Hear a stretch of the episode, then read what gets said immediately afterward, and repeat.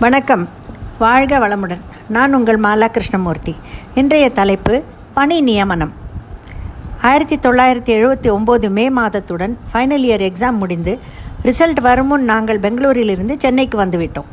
வந்த அடுத்த மாதமே ரிசல்ட் வெளிவந்து வழக்கம் போல நான் ஃபஸ்ட் கிளாஸில் பாஸ் செய்ததாக என் தோழி கடிதம் போட்டிருந்தாள்.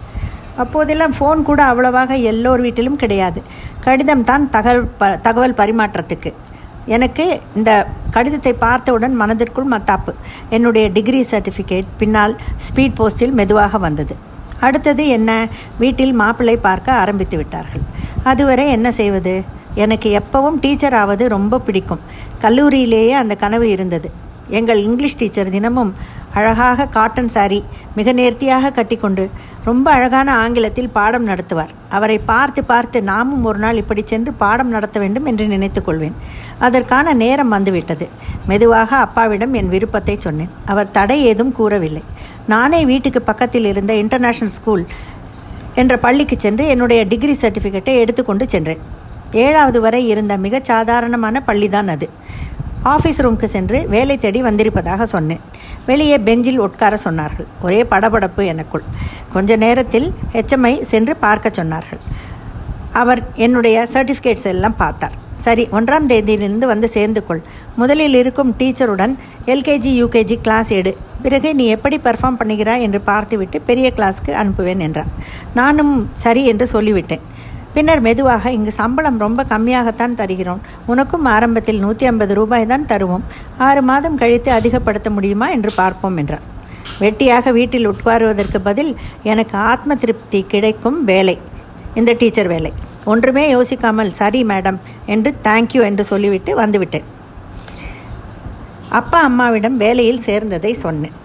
பள்ளி பக்கத்தில் நடக்கும் தூரத்தில் இருப்பதால் அம்மாவுக்கு அதில் எந்த ஒரு ஆட்சேபனையும் இருக்கவில்லை. இதுதான் என்னுடைய முதல் பணி நியமனம். அந்த ஒரு வருடம் போனதே தெரியவில்லை. பெஸ்ட் டீச்சர் அவார்டு வாங்கினேன். எதற்கு என்றாலும் கூப்பிடு ஜெயாவை என்று என்னுடைய ஹெச்எம் சொல்வார். பள்ளி ஸ்போர்ட்ஸ் ஸ்கூல் டே என்று எங்கும் என் தனி முதிரையை பதிப்பேன். குழந்தைகள் என்றால் இயல்பிலேயே எனக்கு மிகவும் பிடிக்கும். அதனால் எனக்கு பாடம் சொல்லிக் கொடுப்பது ஒன்றும் கஷ்டமாக இல்லை. அதுவும் எல்கேஜி யூகேஜி குழந்தைகள் மழை மாறாமல் பேசும்போது என்னையே நான் மறந்து அவர்களோடு ஒன்றி விடுவேன் ஒரு வருடம் போனதே தெரியவில்லை. அதே நூற்றி ஐம்பது ரூபாய் சம்பளம் தான் தந்தார்கள். எனக்கு பணம் ஒரு பொருட்டாக இல்லை. என் சம்பளத்தை எதிர்பார்த்து வீடும் நடக்கவில்லை. அண்ணா நல்ல வேலையில் இருந்தார். நவம்பர் மாதம் எனக்கு நிச்சயதார்த்தம் நடந்தது. மே மாதம் கல்யாணம் என்று ஃபிக்ஸ் பண்ணினார்கள். அவ்வளவுதான். அந்த வருட முடிவோடு என் முதல் பணி நியமனமான டீச்சர் வேலைக்கு டாட்டா காட்டிவிட்டேன் அந்த ஸ்கூலில் வேலை செய்த போது எடுத்துக்கொண்ட ஸ்கூல் டே ஃபோட்டோஸ் எல்லாம் எடுத்து பார்க்கும்போது இனிமையான அந்த நாட்கள் என் நினைவில் வந்து போகும். ஆறு மாதம் என் அக்கா பையன் அந்த பள்ளியில் சேர்ந்து படித்தான். அவன் அப்பா யுஎஸ்ஏ சென்றிருந்தார். மூன்று வயது பையன் சித்தி சித்தி என்று என் புடவை தலைப்பை விடாமல் பிடித்து கொண்டே என் பின்னாடியே நான் போகும் கிளாஸுக்கெல்லாம் வருவான். டெம்பரரி ஸ்டூடெண்ட் என்பதால் யாரும் எதுவும் சொல்லவில்லை.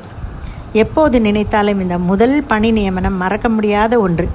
பின்னால் என் கணவருடன் ப பதினைந்து வருடம் ஆபீஸ் சென்று வந்தேன். ஆனால் என் மனதுக்கு மிகவும் சந்தோஷத்தை கொடுத்தது.